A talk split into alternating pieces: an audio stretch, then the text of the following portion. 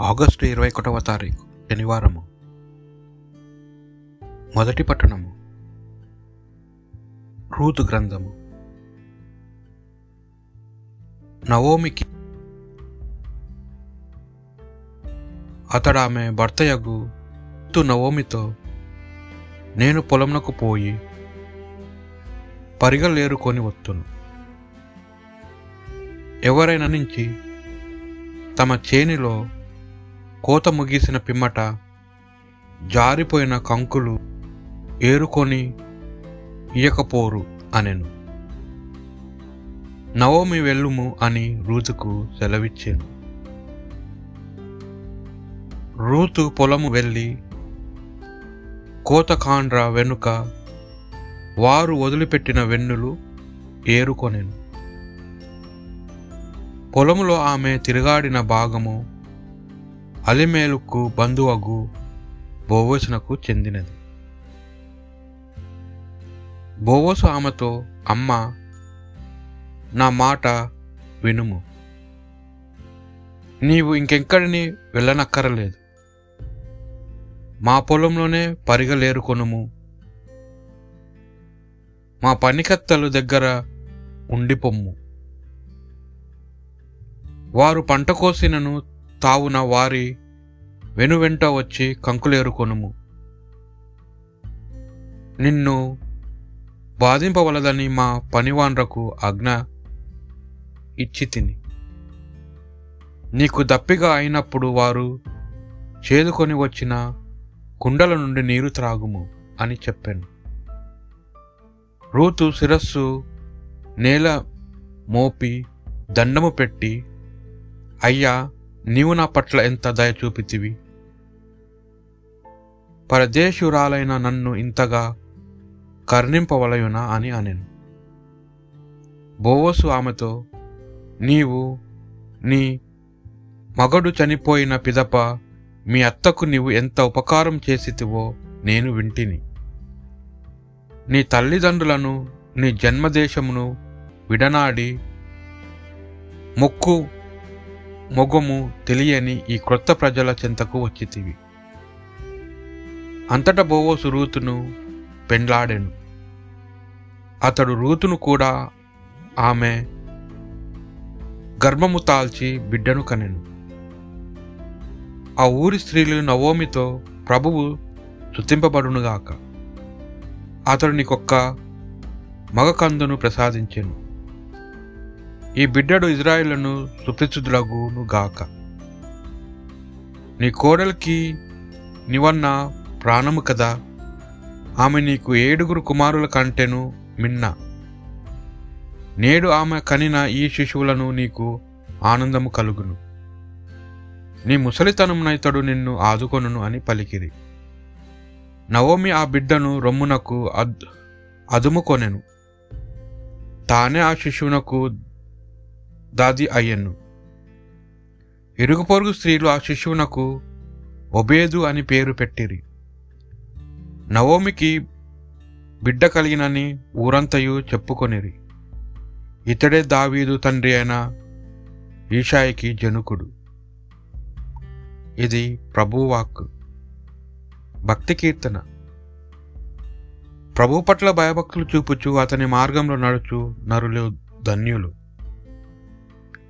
నీ కష్టార్జితమును నీవు అనుభవింతువు. నీవు ఆనందమును అభ్యుదయమును బడియుదువు. నీ లోగిట నీ భార్య ఫలించిన ద్రాక్ష తీగ నీ భోజనపు బల్ల చుట్టూ నీ పిల్లలు ఒలీవు పిలకల వలె ఉప్పుదురు. దేవుని పట్ల భయభక్తులు గల నరుడు ఇట్టి దీవెనలే బడియును.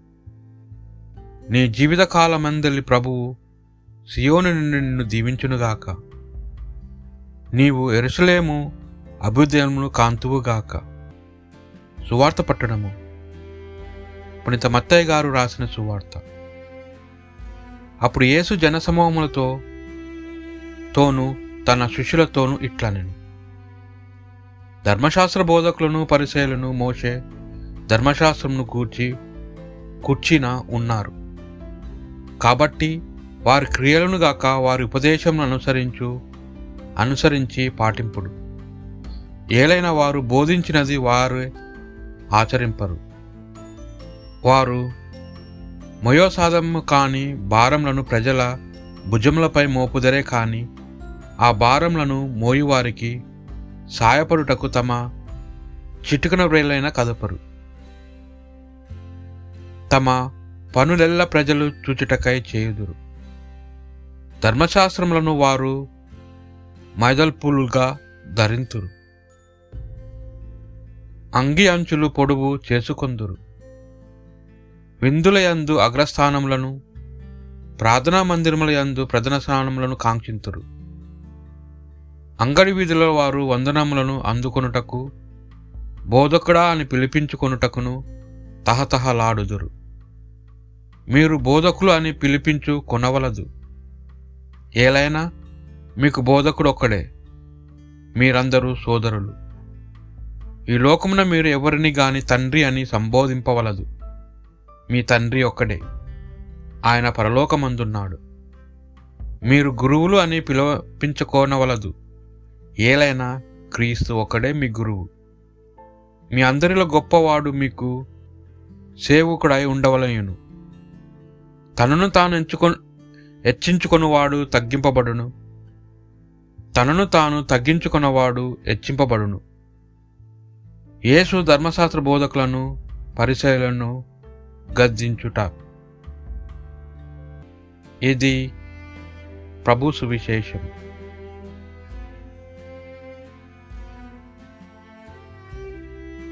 నీ మతం నీ ధర్మశాస్త్రం నీ దేవుడు నీకు భారంగా ఉన్నాయా?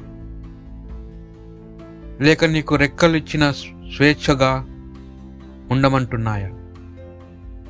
మోషే ధర్మశాస్త్రం దేవుని పట్ల గౌరవాన్ని ఇతరుల పట్ల ప్రేమను బోధిస్తున్నాయి. కానీ ధర్మశాస్త్ర బోధకులు పరిచయలు ప్రజలపై భారం మోపారు. భరించలేని భారం. నీవు నీ దేవుణ్ణి మోస్తున్నావా? దేవుడు నిన్ను మోస్తున్నాడా? నీ మతం నీకు భారం అయితే అది సత్యమైన మతం కాదు. మతం అంటే లెక్కలేని ఆజ్ఞలు ఆంక్షలకు విజయించటం కాదు. వేద సూత్రాలను మైదొల్పులగాను అంగీలకు పొడువు చేసుకోనవటం అగ్రస్థానులను అంగడిలో వందనాలు. బోధకుడు అని పిలిపించుకోవటానికి తహతహాల ఎక్కువ. అయాయి ఆ రోజుల్లో ఈ రోజులో కూడా. వారు తల్లిదండ్రులను జన్మనిస్తారు కానీ మేము నిత్య జీవం అంటారు. అందరికంటే గొప్పవాళ్ళం మేమే. మాకే గౌరవం దక్కాలి అనుకుంటారు. వాళ్ళు ఆలోచనలను క్రియ గొప్పవాళ్ళలా నటించి అందరి మనలను పొం పొందటం. కానీ నిజమైన క్రైస్తవుని లక్షణం వారి మంచి పనులను చూచి పరలోకమందుని దేవుని శుద్ధించాలి.